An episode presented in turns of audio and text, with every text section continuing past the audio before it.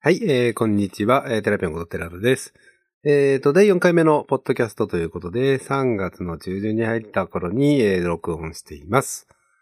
えーと、ようやくこのポッドキャストもですね、えーと、Apple Podcast という、まあ、Apple の iTunes とかで聞けるやつですかね、えーに、えー登録されたりとか、Google Podcast にも登録されたので、えーと、テラピョンで検索しても多分出てきますし、えーと、学ぶテラだと、えーと、アルファベットで打っていただくと、えっ、と、表示検索結果で出てくると思いますので、もしよかったらそちらの方でも登録お願いします。えーまあそんなこともあったので、えっ、と、ツイッターでもですね、えっ、と、ポッドキャスト始めました、みたいなことを改めて、えー言いまして、まあ多少前回ぐらいちょっと、えっ、と、聞いてくれる人が増えたかなという感じです。えっ、と、まあ最近ですね、えっ、と、私自身がもうこのポッドキャストを始めて、今まあ、定期的にちょっと録音を継続してみようみたいなことを思って、まあ今日も録音してるわけですけど、まあ他の人のポッドキャストも聞くようになって、えー結構いろいろ刺激を受けたり、あ懐かしい人のポッドキャストがあるなとか、あこの人初めてだななんていう人とか、結構まあ心地よいポッドキャストがあったり、逆にまあ何回か聞いてみて、あまあちょっと私はまあこの興味、この分野興味ないやとか、あの話し方面白くないやみたいな風に思って聞くのやめちゃったりとか、まあいろいろと、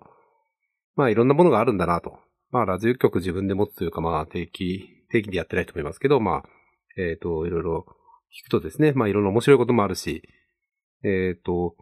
今までそんな聞けてなかったんですけど、まあなんか改めて、えーと定期的に聞くようにしようかななんて思ってます。で、テック系のポッドキャスト最近聞いてるとですね、まあどこでもまあリモートワークとかテレワークの話が、まあすごく多くてですね、えっ、とまあこの、えーと新型コロナウイルス騒ぎの中、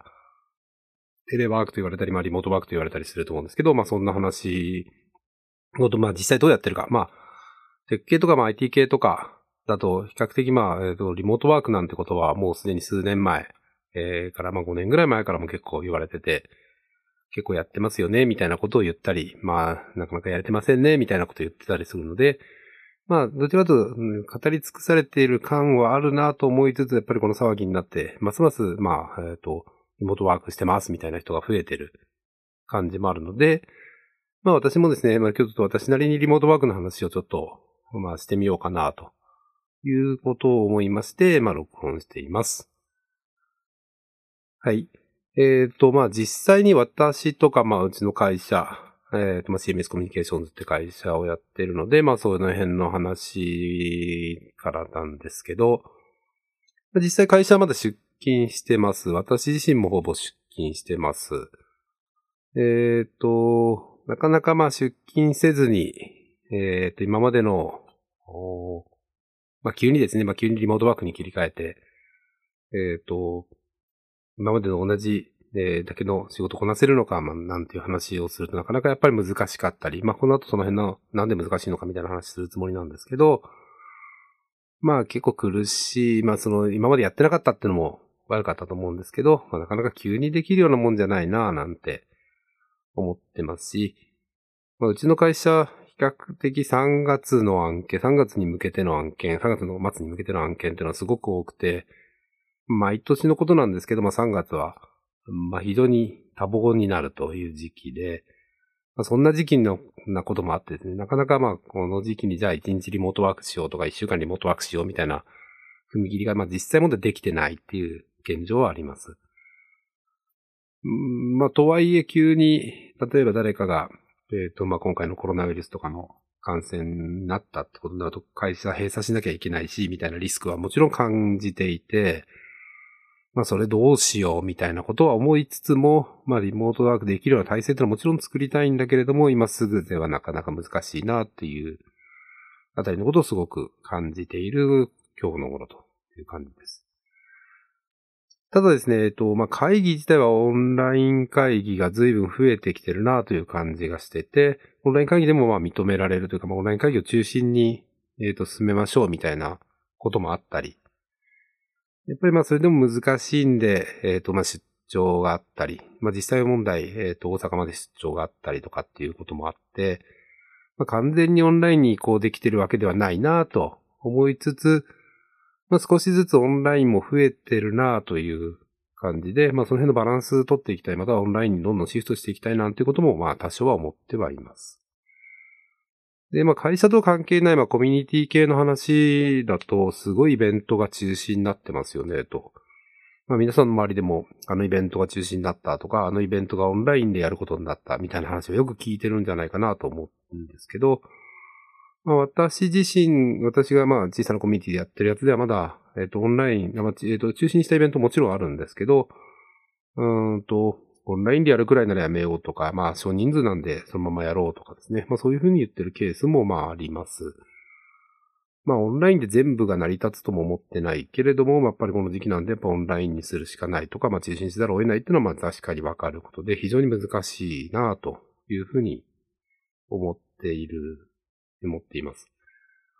で、えっ、ー、と、私がまあいろいろと活動している中の一番大きなあれとしては、まあ PyConJP というまあ、イベントやったり、まあ、その、まあ、一般社団法人、まあ、法人を持っているので、まあ、そういうの法人のミーティングがあったりとかっていうのがあるんですけど、まあ、そこでは結構オンラインのミーティングって今までも結構多かったっていうのもあって、うんと、まあ、そういうのも、まあ最近だとますます、まあ、その、オンラインのミーティング増えてるなという印象は、やっぱりあります。もともとまあ東京以外の方もスタッフにいたりとか、まあ東京以外でも活動できるような、みたいな仕組みを作りたいと思っていて、まあそういうのを実際実践している人たちもいるので、まあそういうとこ、そういうことを考えれば当然のことながらオンラインでのミーティングっていうのはまあ当然やるしかないし、まあオンラインだけでいろいろ成り立つようにするみたいなことは考えてやってるつもりですし、まあ今まで、今もなかなかやれてるのかなと思ってます。で、えー、そんな中、まあ最近オンライン飲み会とか、えっ、ー、と、リモート飲み会みたいなことを言ったりしてる人がいるので、私もまあちょっとこの間の、えー、と PyConJP のオンラインのミーティングの後ですね、少しちょっと、うん、まあ1時間ぐらいですかね、1時間2時間ぐらい、ちょっとオンラインでもう一回でもやってみますか。みたいなことを言ってですね、えっ、ー、と少しやってみたんですけど、まあなんか、みんなが喋んなくなると寂しいなっていう感じはあったんですけど、まあ多少ちょっと頑張って喋ったりしてると、結構いろんな話が盛り上がったり、まあ、あと、一つの会議室が、まあ一つのところ、一つの話題しかまあ扱えないので、本本質的なその居酒屋での飲み会とは当然違うんですけど、まああの、気楽に飲めるしっていうところも、気楽にまあ時間を過ごせるし、みたいなところもあって、結構まあ楽しいことは楽しかったですね。まあ実際にはまあ、情報共有というかまあ一緒にいないので、なかなか、えっ、ー、と、同じようにそのオフラインで会った時と同じようなことができているのかって言われるとまあそうではないような気もするんですけど、まあオンラインで飲むっていうのもまあオンラインでまあそうやって顔合わせていろいろ雑談するのもありかな、なんていうふうにも思ってはいます。思い始めたっていう感じです。さて、まあ本題というかですね、まあそもそもの話として、まあリモートワークって何っていうところから入っていきたいんですけど、同じ場所、同じ時間に集まらずに、まあ別々の場所で、まあ通常の仕事、まあ業務ができるっていうことが、まあオンリモートワークなのかなと思っています。実際問題、まあ今テレワーク推奨とかいろんなこと言って、えっ、ー、と、やってる会社さんも結構多いようなんですけど、なかなか、えっ、ー、と、テレワーク中なので、えっ、ー、と、みんなの合意が取れませんとか、確認がちょっとできませんなんていう話を聞いたりしているので、えっ、ー、と、まあ、やっぱ通常業務とやっぱり別ですよね。って通常業務と同じようにできるっていうところまでは、まあ、なかなか皆さん言ってないよねって。まあ、言ってる会社ももちろんたくさんあると思うんですけど、急にやったりとか、まあ、今始めましたってところだと結構苦しんでるところが多いなという感じです。まあ、なので、私の印象からすればリモートワークっていう、まあ今集まれないんで最低限は当然その、えっ、ー、と、仕事はしていかなきゃいけない、業務は続けていかなきゃいけないので、まあそのことはやろうという感じにはなってると思うんですけど、まあそれ以上にはなかなか次進んでない、まあ全員が本当に今後もリモートワークでみたいなところにはまあ行ってないんだろうな、なんて思ってます。あと、まあ、以前聞いた話なんですけど、まあ、リモートワークっていう言葉が結構、まあ、持ってはれてます。4、5年前、もうちょっと前かな、5年ぐらい前とか、だったら気がしますけど、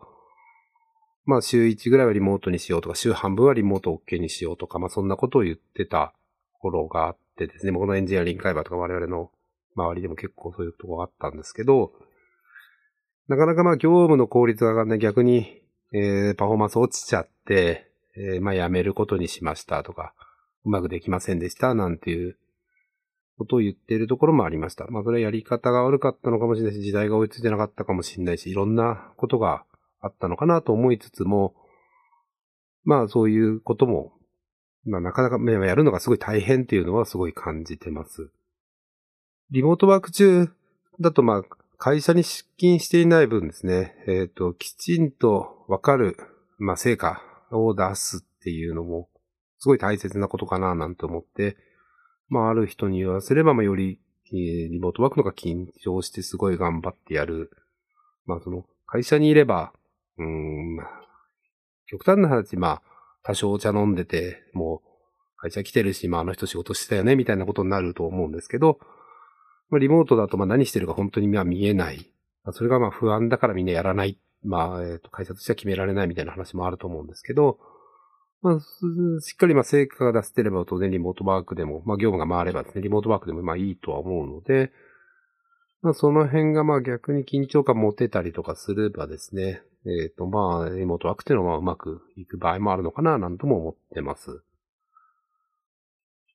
で、実際問題のリモートワークの利点と欠点っていうのは、私なりに思ってることなんですけど、まあリモートしなければ同じ時間、場所が同じ場所で共有して、空気、同じ空気吸ってるわけで、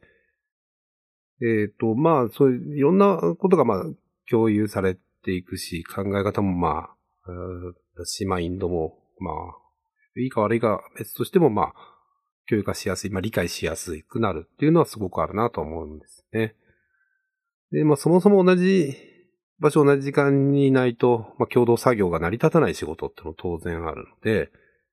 まあそうなれば当然リモートワークっていうのは難しい。まあリモートワークできる仕事とリモートワークできない仕事ってのは当然あるんだろうな、と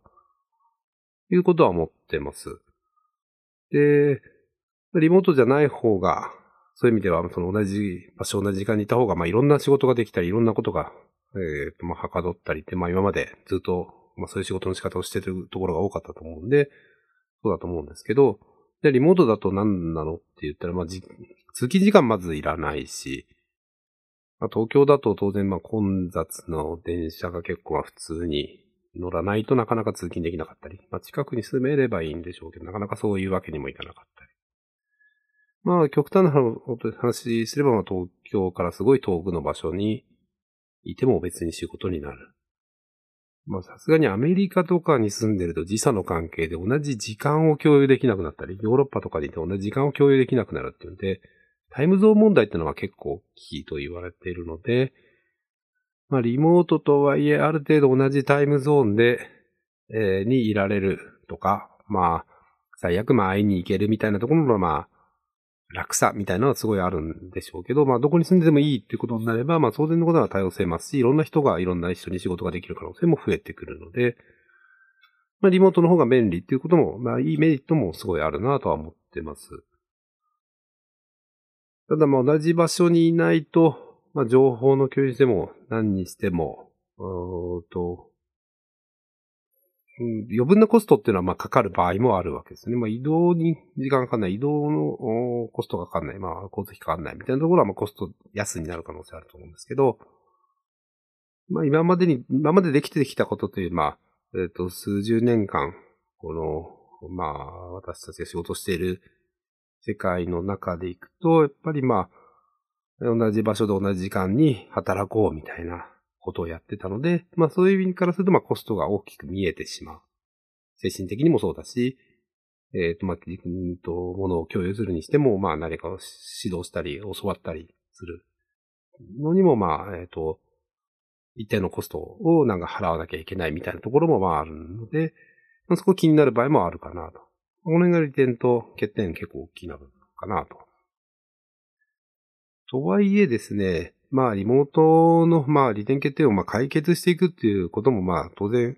えっ、ー、と我々の世代、まあ現代の世代の課題なのかなと思ってて、まずほんの20年ぐらい前、25年ぐらい前かな。まあ、土曜日はまだ仕事をしていた。まあ当然高校中、小学校中学校も当然あったし、えー、高校まで大学も普通に土曜日は半日やってたわけですよね。で、まあそういうのでどんどん時間を、仕事する時間を短くしようとする努力なり、まあそういうので効率化しよう。最近なんか残業しないようにしようみたいなこともあると思うんで、まあそういうことをまあ努力していろいろ変えていく、課題を解決していくっていうことは、まあ我々仕事をやっていく上での、まあ一つずつそういうまあ生活しやすさみたいなところがあったのかなと思うので、まあそういう解決方法とか、まあフレックスタイム制を導入しているところもかなり多いと思うんですけど、フレックスタイム制っていうのはまあ時間一部分しか共有しないとか、まあ、完全フレックスだったりすると本当に、えっと、まあ、すれ違いで仕事するみたいなこともあったりとかあると思うんですけど、まあそういうのもまあうまく、えっ、とまあ働けるようにっていうことをまあ、えっ、と変えていこう、まあ変わっていこう、みんなで変えていこうみたいなことをやってきたので、まあそういうことの延長としてリモート、まあ、実際にはもう普段毎日会わないみたいなことが、まあやれてくるっていうのもまあ解決、現代の、現代の解決したいことなのかなと思っています。ただ、まあリモートする側のマインドとか、まあやり方の工夫っていうのはまあ非常に難しいというか、まあ、大切で、まあ、そういうことも含めて考えていく。まあ、準備をしたりとか、まあいろんなことを予想したり、まあ他の人のことを考えられるような、まあ隣にいれば、まあなんかこの人調子悪そうだなとすぐわかるかもしれないけど、まあそういうのもわかんなそうでもなんか、あの人パフォーマンス最近出てないけど大丈夫なのかなみたいなこととか、まあ逆にすごい、えー、能力出しててすげえなっていうのが、なかなか、まあこっちが汲み取れなかったりとかっていうのは、あると思うので、まあ、そういう力っていうのもまあ身につけていかないと、リモートワークにはうまく、リモートワーク自体がうまくいかないと。まあ、それより何にしろまあ、上司のマインド、えっ、ー、と、上司が変わらないと、上司の考え方が変わらないと、まあ難しいっすよね。とおいおい、ちょっと来てって言ってる時だと、まあそう、そういうふうに来れないわけですね。電話で、お前ちょっと、お前ちょっと俺の部屋に来いや、みたいなことを言ってる上司だと、まあ来れない、そもそも行けないんで、じゃあオンラインで。いや、オンラインじゃダメだ、お前早く挨拶に来い、みたいなことを言ってると、じゃ全然リモートワークってのは当然成り立たないわけで。えっ、ー、と、まあ目の前にいない、えっ、ー、と、部下を管理する立場、まあ、部下という言い方とか管理をするっていうことが、まあ、それ自体がまあ会社のやり方としてどうかっていう問題はもちろんあるにしても、多くの会社でやってるようなそういうやり方で、に対して、まあ、えー、上司が、えっ、ー、と、部下を、ね、見れてないとか、どういうふうに見たらいいのかみたいなことは、上司側がすごい考えることいっぱいあるんだろうな、なんて思ってはいます。私自身もまあ会社の代表やってるので、まあ、どちらかと上司側の方の立場になると思うんですけど、まあ私自身もそういうところを変えていかなきゃ、考え方を変えていかなきゃいけないし、どうやってもその、ひょうんと仕事の、仕事をうまく回していくとか、割り振っていくとか、うんと、フィードバックもらうかとか、えっ、と、いろんなことっていうのは、まあ、えっ、と、目の前にいれば当然わかることが、まあ、目の前にいなくなったことに対して、じゃあどういうふうな、えことをやんなきゃいけないのか。っていうのはすごく、えっ、と、難しいことだなとは思っています。で、ちょっとまあ実際にオンラインでみたいな話の中で、一個、まあこの話しようと思った時に思いついたのは、えー、元 AWS のエヴァンジェリストやった小島さんって方いらっしゃると思うんですけど、結構有名な方で、元アトビだったり、AWS で、えっ、ー、と、早くから、えっ、ー、と、日本の復帰、日本国内での普及にいろいろ尽力された方なんですけど、まあ、彼とオンラインでミーティングした時に、まあまあ、当然だけどオンラインだよねって言われて、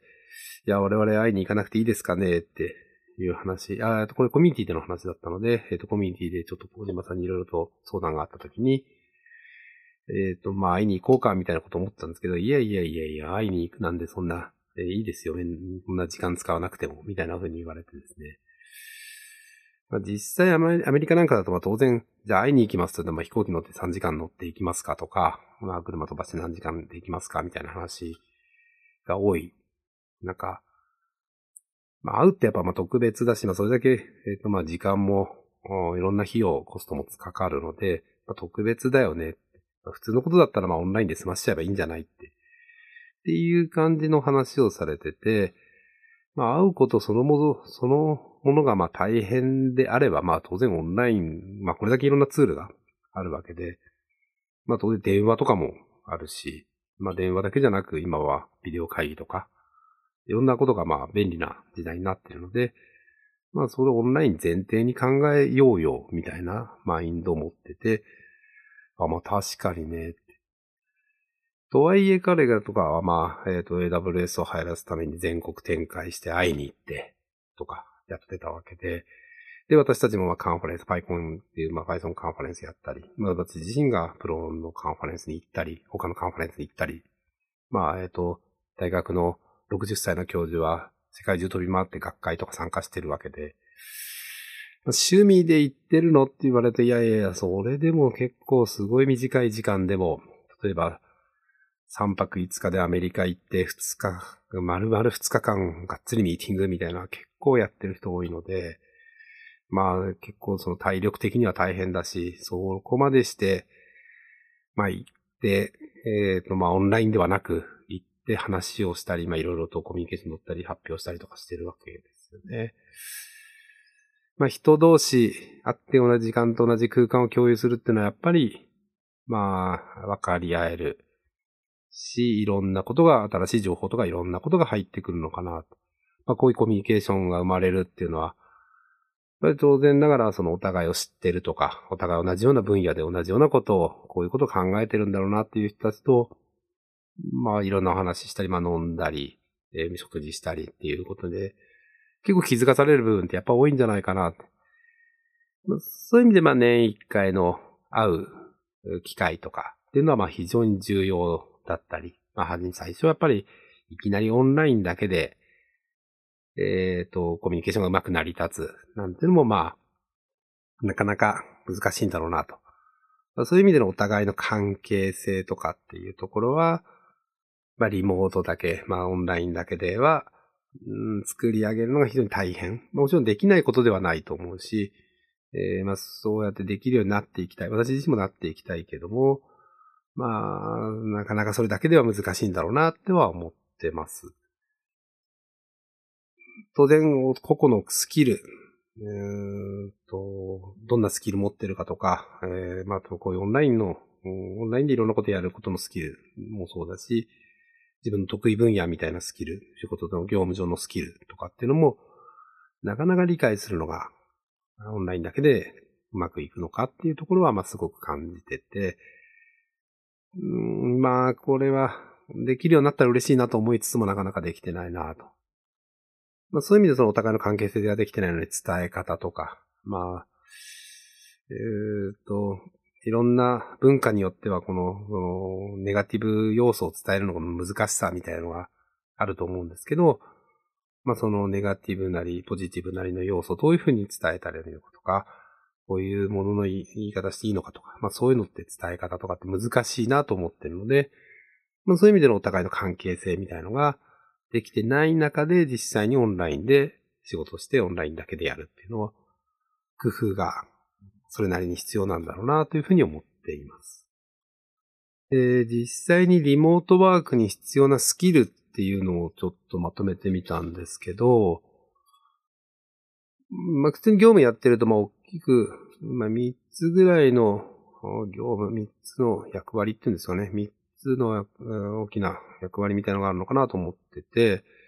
まず管理系の業務、えっ、ー、と、管理者なり、えっ、ー、と、取りまとめをする業務があると。で次が調整とかですね、えっ、ー、と、いろいろまあ取り、まあそれも取りまとめの一つなんでしょうけども、管理とは違う取りまとめみたいな業務。それがまあ実際の作業ですね。ものを作ったりとか、実際に何かをするっていう業務。まあ、こんな3つに、分けてちょっと考えてみたんですけど、まあ、管理系からすると、まあ、状況、その、管理対象を、まあ、人リソースに乗ろうとしていると管理対象は人になると思うんですけど、人の状況とか、あとま仕事が例えば物を作るにしても目の前で物が生産されていく姿が見えないので、えっ、ー、と、物をまあ機械にしてもそうですけど、物で何か作るっていうのも、状況を把握するの大変だよなと。で、まあ報告をもらって適切に指示を出すっていうのが、まあ報告が、えっ、と、正しくちゃんと報告されているのか、報告してもらえる形になっているのかとか、まあ、そこから得られるものに対して適切な指示出せるのかってのも難しい。で、指示を出すっていう体制自体、要するにまあ管理系が強くな、強くないとうまくいかないっていうこと自体もまあ問題なんだろうなとは思ってるんですね。で、まあ管理系をしてるとまあ当然相談を受けたりとか、いろいろタスクとか、まあいろんなものの見える化みたいなのがすごい必要だと思うんですけど、まあそういうものがまあどこまで具体的にうまくいってるのか。物見ながら言葉で説明されたらまあすぐ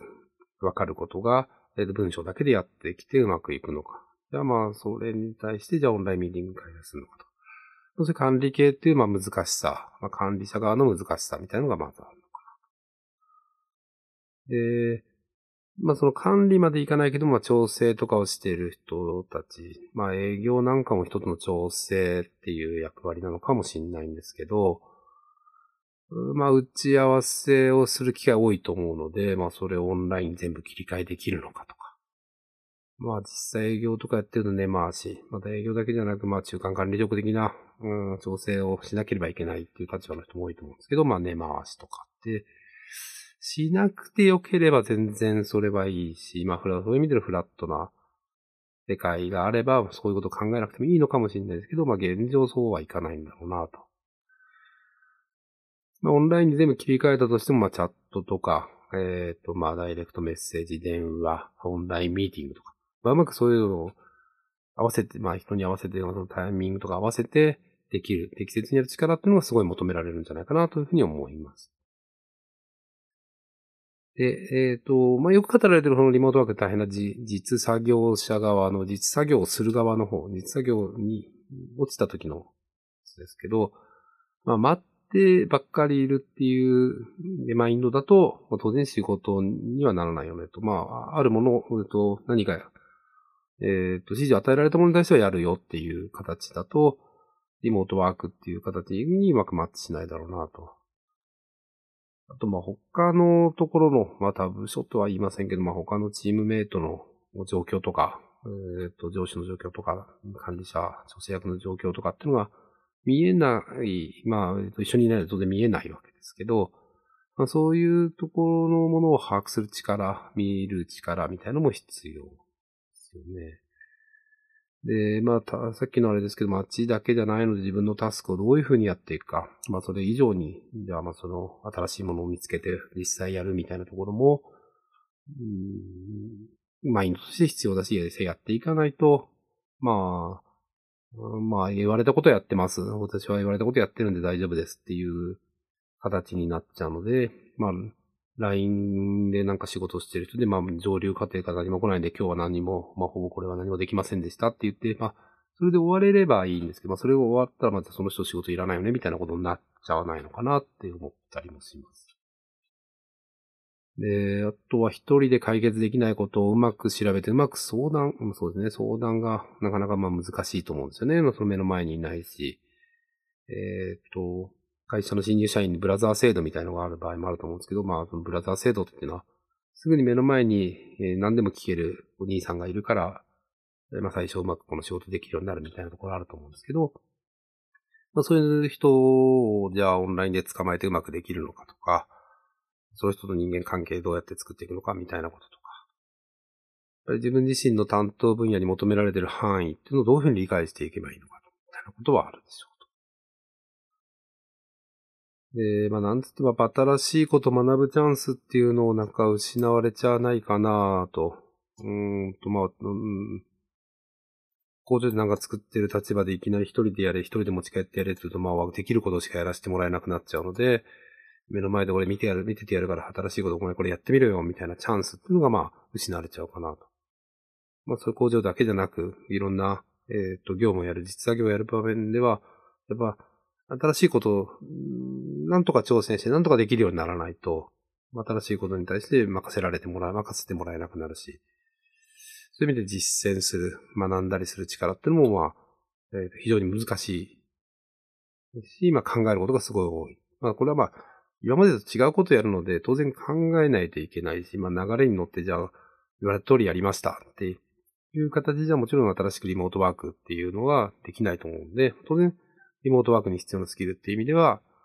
いろんなことが新しいことがいっぱいあって、マインドからやらなきゃいけないことから考えることから、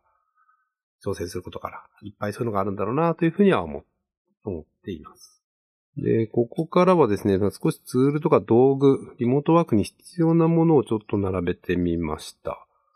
えー、っと、まあ、たくさんあると思うんですけど、まあ、ここで、ね、そのまあ、チャットとかドキュメント共有とか、まあ、コード共有、タスク管理、ビデオ会議、まあ、会議のツールとか、あとは通信環境みたいな話をします。まあ、チャットは今、 Slack がものすごい流行ってて、まあ、日本の国内の特にテック系とか IT 系の企業だとかなり Slack の導入が増えてんだろうなと。以前だとまあ Skype 使ったりとか、まあ、他のツールとかもあったかもしれないですけど、まあ最近だとまあ Slack がまあ、 Slack 使ってるとこ多いですよね。実際うちの会社はまあ Chatwork の導入2014年ぐらいだから13年かな、かなんかにして、なかなかまあそこから離れられない現状があって、まず Chatwork メインだり、ちょっと Typetalk 頼む、 Typetalk っていう、まあ、ヌーラボさんが作ってるサービスなんですけど、まあ、 Backlog との相性いいかなと思って、ちょっと使ったりとかしてるんですけど、うまあ、まあ、 Slack やっぱ使いやすいかななんて、私自身も思っていて、えっ、ー、と、まあ、いろいろとまあ、この辺悩むところですね。まあ、いずれにしてもチャット、まあ、テキストチャットで気楽にいろんなことが言える環境がないと、まあ、自分自身が何やってんのかなんか見えないし、アウトプットもしにくいんで、まあ、こういうのは必要だよね、とは思います。で、次、ドキュメント共有ですけど、うん、ローカルで、まあ、えっ、と、ファイルをやり取りするとか、まあ、メールでファイルをやり取りしているとなると、結構まあそういう意味でのコストって多分結構高いので、まあ、Google ドライブとか、Office 365みたいな、えー、ドキュメントを簡単に共有できる。まあ、 Dropbox なんかも、まあ、一つのドキュメント共有のあり方かもしれませんけど、そんなものを使っていきますよね、と。あとは、まあ、Wiki。まあ、有名なと Confluence とかっていう機能システム、えっ、ー、と、があったりとかするんですけど、まあ、こういうものとか、あとはまあ、この紹介するコード共有の仕組みとかに入ってる Wiki なんかも使われたりとかは結構してるかな、なんて思います。実際まあいろんなツールは、まあ追いかけツールとかも含めていろんなツールがあるんで、まあこういうドキュメント共有のツールなんかも必要でしょうと。あとはコード共有、タスク管理あたりは、まあ GitHub がやっぱりまあ一番使われてるんですかね。私自身もまあオープンソース系だと GitHub ですし、まあ後でアカウント持ってます。まあ、ただ、まあ、うちの会社またこれが、えっ、ー、と、ビットバケット結構前からずっと使ってて、まあ、キュリアルっていう、まあ、Git ではないコードの、えっ、ー、と、えっ、ー、と、バージョン管理システムとか導入してたりしてたので、まあ、そういう意味でビットバケットずっと使ってて、まあ、今だと GitHub がビットバケットかみたいな感じになってま。あ、GitLab を使ってる会社さんも結構多いみたいなので、まあ、GitLab っていう方法ももちろんあるのかなとオープンソース、オープンソース的にはまあ GitHub でやってますけど、本質的なオープンソースっていうとまあ GitLab はサービス自体、えっ、ー、と、ツール自体はオープンソースなので、まあ GitLab のがいいよねっていう人もまあいます。まあ、タスク管理だと、まあ、ジラ使ったり、レッドマイン使ったり、まあ、うちの会社だとバックログ使ったり、まあ、他いろいろ、まあ、タスク管理系のツールってあるんで、まあ、そういうのを使ったり、最近だと GitHub イシュー、まあ、GitHub にプロジェクトがあったりとかするので、まあそういう GitHub プロジェクトなんかを使って管理するみたいなことも聞きますね。まあ、バックログ比較的優しい、使い方的にも優しい感じなので、私は結構気に入ってます。機能的にそんなに多くない。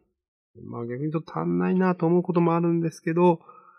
まあ、ジラはちょっと難しすぎるというか、まあ、設定も結構大変だし、まあ、ジラのいいところもあるとは思うんですけど、まあ、ジラまでいらないよね、みたいなことになると、もう他のツールになるのかなという感じがします。えー、っと、次がビデオ会議のシステムですけど、最近やっぱズームの勢いがすごいですよね。うちもズーム契約しちゃったんですけど、便利ですよね。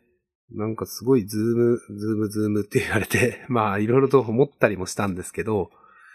まあ、PyConJP でもズーム使ってて、結構やっぱりすごい品質良かったりとかしてるので、えー、すごい便利に使い始めてます。うちもお客さんとのミーティングとかだと、まあ、ズームでやりますし、ズームで説明会みたいな感じのことにもなんか応用できそうだなと思ったりとか、いろいろなんか応用範囲広がってるので、ズームすごい便利です。あとは Google Hangout とか、まあ最近 Google Meet って名前に変わったんですけど、まあその、えっ、ー、と、G Suite だと Meet ですかね。Google の Meet も結構使われてます。そう私はその前は PIN っていうの結構使ってて、今名前ホエアバイっていう名前変わりましたけど、うこれもまあ Zoom と並んで、まあそういう独立系の、そういうところなんですけど、最初そっちもいいかなと思ってやってたんですけど、まあ、ズームの方がいろいろとなんか機能が良かったり、音質良かったりみたいなことを感じたりとかして、完全に今ズームになっちゃった感じですかね。あとまあ、スラック、有料版使ってればスラックコールっていうんで、直接、えっ、ー、と、コール、まあビデオも含めてできたりとか。ちょっと前だとスカイプを使ったり、まあ、マイクロソフトチームスっていうんですかね、今だと。とかを使ってる人たちもいますね。まあ、他にも、えっ、ー、と、商用系のものとか、無料系のものも他にたくさんあると思うんですけど、まあ、比較するとそうですね。これは、スラックコールは比較的手軽にそのスラックの中にいる人たちだけだとボタンポチって言ってそのまま、えっ、ー、と、コール始まるんで、スラックコール便利なんですけど、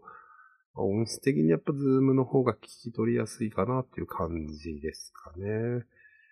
Google Meet で、えー、やったりすると、海外なんかでやると結構遅延が大きかったり、1対1ならまだしも、1対単になると比較的なんか、あれ聞き取れないななんていうのが多かったりとかしてる印象ですね。で、最後の、えー、ツール的な話でいくと、まあ、通信環境なんですけど、まあ、会社のリソースに、まあ、接続できなくて、まあ、仕事できれば、それはそれで業務できればいいと思うんですけど、どうしても、まあ、やっぱり会社のリソースにつなぎたいとなると VPN みたいな、えっ、ー、と、ネットワーク、あと、プライベートのネットワーク必要だったりとか、まあ、固定 IP が必要な場合とか、まあ、まあ、最近稀になったかもしれませんけど、そんな感じはありますよね。まあ、うちの会社もまあ当然 VPN はあるので、VPN 経由でいろんなものさ入ったり、したり、会社のドキュメントサーバーに行ったりとか、会社経由でどっかに接続したりみたいなことはもちろんあります。あとは、ま、出退勤管理とか各種申請をどういうふうにやるかみたいな。まあ、リモート、完全リモートワークだとなかなかその辺が、まあ、ファックスってわけにはいかないし、じゃあ郵送だけで全部できるのかっていうと大変だと思うんで、まあ、そうすると、ま、クラウドサービスみたいなところを、ま、うまく利用して、やるとか。とは、まあ、テストサーバーみたいなところをどうするのか。みたいなことは当然あるんだろうなと。まあ、テストサーバーをクラウド上に置くのか、まあ、社内に置くのか、自分ちってわけにいかないと思うんで、まあ、どっかに置くのか。えー、っと、まあ、セキュリティをすごい重視したものに対して、じゃあどういう風な形で、えー、っと、ネットワーク越しに入るのか、まあ、やっぱりリモートって難しいのか、みたいなことってあるのかなとは思ってます。えっ、ー、と、本題の最後のトピックとしてはですね、えっ、と、今私が思うビデオ会議のポイントみたいなところを言おうかなと思ってます。先ほどいろんなツールの話をしたと思うんですけど、まあ、ツールに関しては別に会社にいても同じだと思ってて、えっ、と、まあ、通信環境の話も、ま出張中とかの時のことを考えれば、そんな変わらないかなと思うんですけど、完全リモートとかになると、やっぱりその、ビデオ会議って結構やっぱり重要で、その場にいない分どうやってリモート会議、えー、えっと、リモートで会議するかみたいなのはあるのかなと思っていて、えっ、と、最近このポッドキャストを始めたっていうのも原因だと思うんですけど、結構ビデオ会議のポイントとかすごい気になったり、あと音質とかになんかちょっとこだわり始めちゃったりとか、まあ今までそんな私は音についてそんなこだわってこなかったんですけど、やっぱり音質悪いとやっぱり情報共有すごいなんかめんどくさいから、まず今度会った時言えばいいか、みたいなことになっちゃったりしてたのが、どうやったら音質高められるのか、みたいなことを、まあ、考えています。で、まあ、ズームをさっき、まあ、押したと思うんですけど、えー、ズーム押しですよと言ったと思うんですけど、まあ、顔出しで画面共有できるっていうのが、まあ、非常に使いやすいなと。まあ、他でもできるものはあると思うんですけど、それがまあ、気軽、気軽に結構ポンポンとできて、それなりのパフォーマンスでそんなめちゃくちゃいいパソコンじゃなくても、まあ、ある程度普通に使えてるっていうのはすごいなんか便利だなと思ってます。で、実際まあ音質とか画質とかもいいので、で、まあそんなになんか、えっ、ー、と、こだわってないです。あ、こだわってないでと、えー、困ってないです。ただまあ、道具立ては結構まあ重要かなと。まあ、ズームだけがあればいいっていうもんではなくて、ネットワークはまそれなりに安定していないとやっぱり、まあ聞こえにくかったり、まあ、途切れたりで当然しちゃうんで、まあ、固定回線は欲しい、まあスマートフォンの、えっ、ー、と、スマートフォンだけではちょっと辛いかなという感じはします。まあ、ただまあスマートフォンでも電波状況とか良かったりとかすれば結構いい感じには繋がってます。で、重要なのはこのマイクとかカメラ、マイクとかスピーカーですね。まあ、ヘッドセット、やっぱりあるとやっぱすごい快適ですね。聞く方がすごい快適。まあ、喋ってる側はヘッドセットつけてるかつけてないかで、自分の音が自分に聞こえないので、そんなに気にならないと思うんですけど、まあ、なんかちょっといろいろ録音していろいろ聞いて試したりとか、あと、まあ、何人かの、まあ、うちの会社のメンバーとかで、何人かでいろいろなスピーカーとかいろんなパターンで試してみたんですけど、ヘッドセットトやっぱりすごい便利ですね。まあ、すごい音いいですね。耳、えっ、ー、と、外の音入ってこないとか。まあ、ヘッドセットまでいかなくても専用のスピーカーマイク、えっ、ー、と、えー、ヘッドホンがあれば、ヘッドホンに大体今最近マイク、マイクついてると思うんで、まあそういうのがあるとすごい聞きやすいですね。PC 内蔵のマイクとスピーカーだと、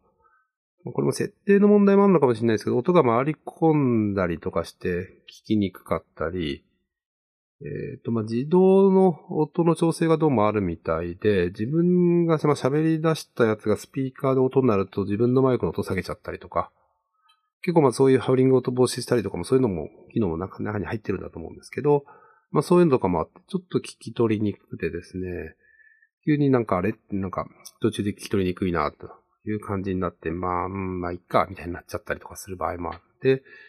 ヘッドセットは、まあったら、あまあ必需品なのかなという感じがしてます。ただまあヘッドセットも安いやつだと結構逆に音が悪かったり、マイクが拾わなかったみたいなこともあったりとかもするんで、まあそれなりにちゃんと、うん評判とか聞いて、え、買うのがいいのかなともちょっと2000円ぐらいで安いの Amazon でこの間買ってみたんですけど、それかなり良かったりして、まあ、使い方とものによって色々あるんだろうな、という感じはします。あとまあ、複数人だとやっぱ会議用スピーカーあるとやっぱりすごい便利ですね。すごい、すごい聞き取りやすかったり、複数人の言葉が入りやすいという感じがあるので、まあ、複数人対少人数のリモートでうまく回るのかっていう議論はあるんですが、まあ、えっと、複数人を拠点にしている場合だとやっぱどうしても複数人の会議用スピーカーを使ってやるっていうのは多いので、まあそれもありなのかなと思っています。で、まあ、リモートでやってるとどうしても外の音が、例えばカフェで、カフェで入らなければいけない。カフェの中からやんなきゃいけないみたいな時あると思うんですけど、すごい聞き取りにくいことが多いので、まあヘッドセットは必要なんでしょうねと私今そんなにカフェでミーティングとかやったことないのであれなんですけど、まあ、ヘッドセットしたら随分変わるのかっていうのはちょっと試してみたいところですね。で、他の道具だとじゃあカメラはまあないとちょっと顔見せらんないし、まあ顔を見せないとちょっと雰囲気わかりにくいかなと。まあ音にタイムラグ、まあお映像もタイムラグがあると思うんですけど、まあ、うんと、うなずいたり手を上げたりとかっていうジェスチャーってやっぱ比較、うんと、目の前にいない分、うんと、雰囲気分かりにくいので、そういう意味で、えっ、ー、と、安いカメラでもいいし、まあ、ノートパソコンについてるカメラでもいいんで、まあ、なんか、自分を映せるカメラがあるといいし、まあ、えっ、ー、と、状況によっては映せない場合ももちろんあるとは思うんですけど、映せた方がやっぱり、ずっといろいろとコミュニケーション取りやすいなとは思ってます。まあ、道具としてはこの辺ですよね。パソコンがあって、ネットワークがあって、マイク、スピーカー、まあまあヘッドセットですかね。ヘッドセットがあって、まあカメラ。まあノートパソコンがあれば、ノートパソコンとネットワークがあるとヘッドセットぐらいかな。持ち歩くとしたら。そのぐらいあるといいんだろうなという感じはします。で、次に、えっ、ー、と、会議のポイントとして、事前準備ですね。まあこれどんな会議でも同じなのかもしれませんけど、特に環境のネットワークの環境とか、ズームの使い方とか、ヘッドセットの接続とか、テスト取得みたいのは、始まってからやるとあれって結構時間使っちゃうこともかなり多いので、まあ、そういうのをなるべくやめたいよなとは思ってます。お互いの慣れとか、まあ自分でまあ確認しておくみたいなことをまあなるべく頑張ってやんないとうまくいかないかなと。私自身ちょっとやった時につい最近ですけど、マイクうまくいろんなマイク試してたら、なんかスピード、設定間違っててパソコンの設定になってたみたいなことあったりとか、結構まあミスっちゃうこともあるんですけど、まあその辺うまくいろいろと確認をできるようなスキルとかがあると、いいし、まあ、事前にやっぱりそれだけいろんな設定の仕方とか準備しておくと、まあ、進めやすいよなと思ってます。で、事前準備のもう一つは、まあ、ジェンダーを事前に共有したりとか、まあ、必要なことは準備しておくみたいなのは、まあ、通常の会議でも同じかもしれませんけど、まあ、えっ、ー、と、より、うんと、オンラインでなかなか、えっ、と、どこまで情報共有できてるかわかんない中で始めるとなると、そういうのはやっといて、お互いみんな意識をして待っていると。いう方がいいだろうなと思います。で、次の会議の、で、ビデオ会議のポイントとしては、えっ、ー、と、これはですね、結構、自分にもいい、自分でもなんか言ってて恥ずかしくなるんですけど、時間通りに始めると。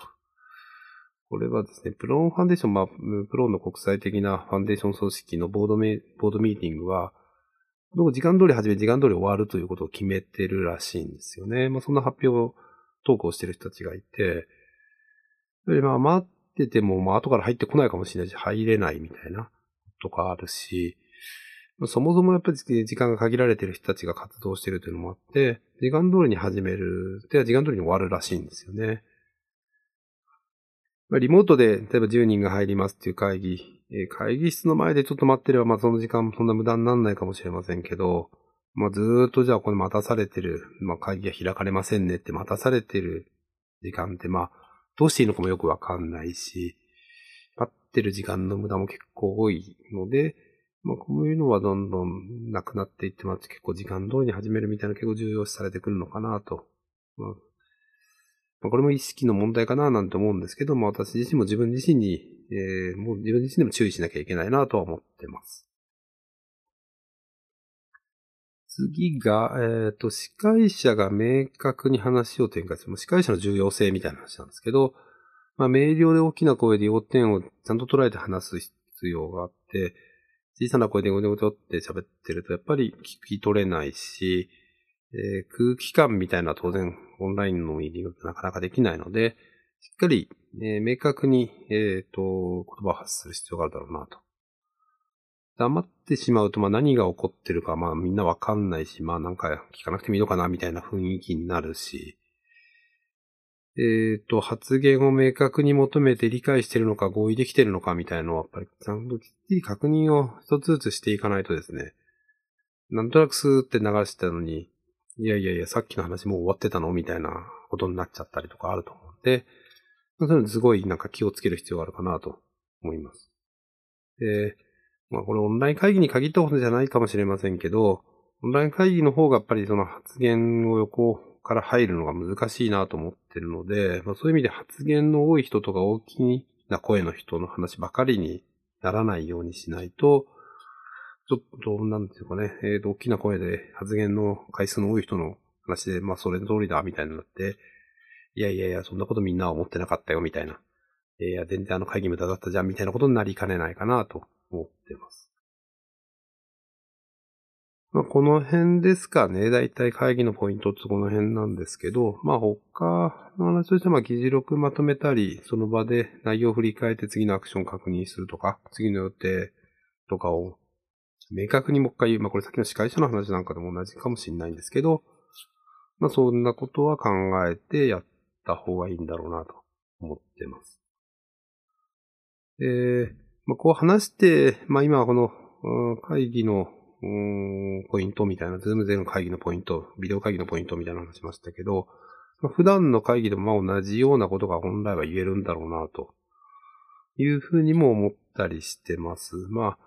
とはいえ、まあこういうオンライン会議っていうのがまあ、えっ、ー、と、比較的ラフなミーティングにも使えるような感じで、まあ、それこそまあ電話をかけて、あの人とちょっと話そうみたいな感じで、やるっていうのも、まあ、なんか必要になってくるのかなというか、まあ、そういうの方が健全だし、オフィスにいて、ちょっと今、今ここ困ってるからちょっと相談しようか、みたいな、ラフな会議なんかも、まあこういうズームとかオンラインミーティングでやれるといいんだろうなって。まあ、そういうふうにやってる人たちも増えてるんだろうな、なんていうふうに思っていて、まあそういうのも気楽にできるようなマインドというかまあ、えっ、ー、と、関係性とかも重要なのではないかというふうに感じています。はい。で、まあ、ここまで話してみてですね、まあ、その、今後もこのリモートワークの今後みたいなとこですけど、まあ、実際に情報共有とか説明だと、まあ、オンラインツールを使うことで、まあ、手軽にできるのかなと思ってはいます。で、まあ、ミーティングにしてもさっき言ったように、まあ、えっ、ー、と、比較的いろんなツールがあるし、みんなほとんどの人パソコンを目の前にしてると思うので、まあ、そうするとまあ比較的簡単にできるんだろうなと。簡単にできるようになっていくんだろうなと思います。で、ズーム使ってちょっと思ったのは、えっ、ー、と、ミーティングのレコーディングを気軽にできるんですね。ボタンポチってやったらこれ録画しますって、まあ、録音録画し、録音録画しますという話なんですけど、まあ、例えばチュートリアルみたいなやつをまあ、ゼロから動画で作ろうとすると結構相手もいないし、シナリオ考えるの難しいと思うんですけど、まあ、やり取りしながらやっていくと、まあ、こういう風に使うんだよ、こういう風にやるんだよ、みたいなことで、えー、と、まあ、記録になって、もう一回見直したければ見直すこともできると。まあ、極端に言ったら文字起こしとかも、まあ、機械ができる可能性もあるので、まあ、機械に機械、文字起こししてもらって、まあ、文字にもなって、えー、検索性上げるとか、っていうのもあると思います。で、動画の共有、今まで結構大変だったのが、最近まあ Google ドライブにアップしても、まあ Dropbox とかでもまあ簡単にできると思いますし、大人数で共有するのはまあ YouTube っていうまあ選択肢が当然あるし、YouTube だとやっぱり上げられない秘密情報があるってことであれば、プライベートどうにか動画を、まあ、えっ、ー、と、プライベートで動画をどう共有するかみたいな話も、今は AWS とか、まあそういうツールを使い、えっと、クラウドサービスを使えばですね、比較的にまあできます。まあ、私もはこういうプライベートの動画を AWS のクラウドフロントっていう CDN を使って、まあそういうサービスをして、まあ教育用の動画とかを、まあ、ホストとかしてるんですけど、まあこういう会議の動画なんかも、うんとまあ見やすくして、えー、まあテキスト文字起こしして検索性上げといて、会社のポータルでどっかで簡単に見れるみたいなことが今後どんどん行われていくのかななんて。まあそれの一つとしてまあ動画撮るのは結構大変なんで、オンラインミーティングの記録を取ろうみたいな。この動きっていうのもあるのかなと思ってます。で、まあ、リモートワークのメリットであるその時間を、あと移動時間を短くする。移動時間使わないっていうことで、まあ、それでもまあ、密なコミュニケーションが取れると、取りやすくなるみたいなことは、まあ、あるといいのかな、なんて思ってます。はい。えー、っと、今日はまあ、えっ、ー、と、リモートワークということで、まあ、私がいろいろと思ったり、まあ、うん、最近思ったりしたことと、あと、まあ、PyConJP 結構リモートワークとかリモートでいろんなことやるのを、まあ、普段からやってるので、まあ、そんなところで、よくみんなと話したり、みんなからいろいろ話聞く、聞くような話をちょっと、まあ、まとめていろいろと話してみました。まあ、これもいろんな、私もまだ研究段階というか、まあ、実験段階で、まあ、どんどんどんどんアップデートしていろんなことをより良くしていきたいと思っているので、またアップデートがあったらお届けしたいなというふうに思っています。はい。えー、今日はここ本編ここまでとなります。お聞きいただきありがとうございました。はい、えー、編集後期ということで、えっ、ー、と、少し、ポッドキャストの話をしたいなと思っています。えっ、ー、と、私は、まあ、マイクを、まあ、専用に、えっ、と、コンデンサーマイクを買って、まあ、上から吊り下げたりとかして、えっ、ー、と、ヤマの、えー、ミキサーを買ったりとかして、まあ、ちょっと、えっ、と、お金を投資して、えっ、と、少しやり始めましたと。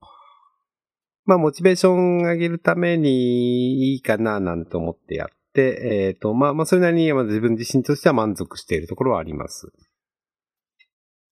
まあ、えっ、と、それだけで、まあまあ、それがあるから、ポッドキャストがうまくいくなんてことはないとは思ってるんですけど、やっぱりまあ、モチベーション上げるためにはまあいいのかな、なんて思ってます。まあ今日、えっ、ー、と、えー、ズームの話結構いろいろとしましたけど、まあ、ズームやる上で、えっと、音質にこだわるみたいな話をしたんですけど、ポッドキャストをいろいろと聞き始めると、やっぱ、ポッドキャストがやっぱりうまく録音できてない、えっ、ー、と、まあ、リモートでやってるポッドキャストなんかだと、と、人にそれぞれによって音が違う。やっぱりまあ、うまく録音できると、すごいうまく録音できてるな、なんて思ったりとかしてて、音から入る情報をどうやって、えっ、ー、と、うまく、えー、届けるのか、みたいなことは、すごいちょっとなんか新しい、私にとって新しい分野として、ちょっと注目しようかな、なんて思っています。ポッドキャスト、まあいろいろとま結構、なんか録音するモチベーションとかすごい上がっていてですね、えっ、ー、と、まあ文章を書くことに対しても文章を書くことすごいまとめて、やっぱりまあご自立なく、いろいろやんなきゃいけないと思うんですけど、